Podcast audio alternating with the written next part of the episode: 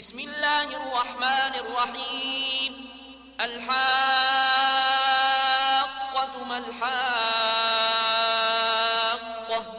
وما أدرك ما الحاقة. كذبت ثمود وعاد بالقارعة فأما ثمود فأهلكوا بالطاغية وأما عاد فأهلكوا بريح صرصر عاتية سخرها عليهم سبع ليال وثمانية أيام حسوما فترى القوم فيها صرعا كأنهم أعجاز نخل خاوية فهل ترى لهم من باقية وجاء قبله والمؤتفكات بالخاطئة فعصوا رسول ربهم فأخذهم أخذة رابية. إنا لما طغى الماء حملناكم في الجارية لنجعلها لكم تذكرة وتعيها أذن واعية. فإذا نفخ في الصور نفخة واحدة وحملت الأرض والجبال فدكتا دكة واحدة. فيومئذ وقعت الواقعة وانشقت السماء فهي يومئذ واهية. والملك على أرجائها ويحمل عرش ربك فوقهم يومئذ ثمانية يومئذ تعرضون لا تخفى منكم خافية. فأما من أوتي كتابه بيمينه فيقول هاؤم اقرءوا كتابيه. إني ظننت أني ملاق حسابيه. فهو في عيشة راضية.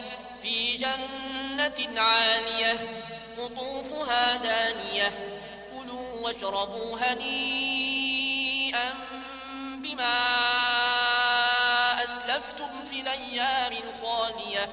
وأما من أوتي كتابه بشماله فيقول يا ليتني لموت كتابيه ولم أدر ما حسابيه. يا ليتها كانت القاضية. ما أغنى عني مالية. هلك عني سلطانية. خذوه فغلوه. ثم الجحيم صلوه.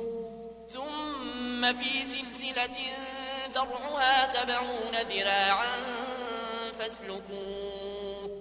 إنه كان لا يؤمن بالله العظيم ولا يحض على طعام المسكين فليس له اليوم هاهنا حميم ولا طعام إلا من غسلين لا يأكله إلا الخاطئون فلا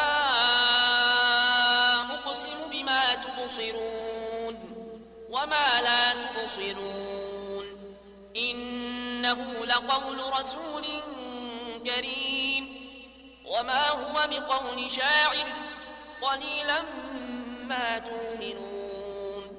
ولا بقول كاهن قليلا ما تذكرون.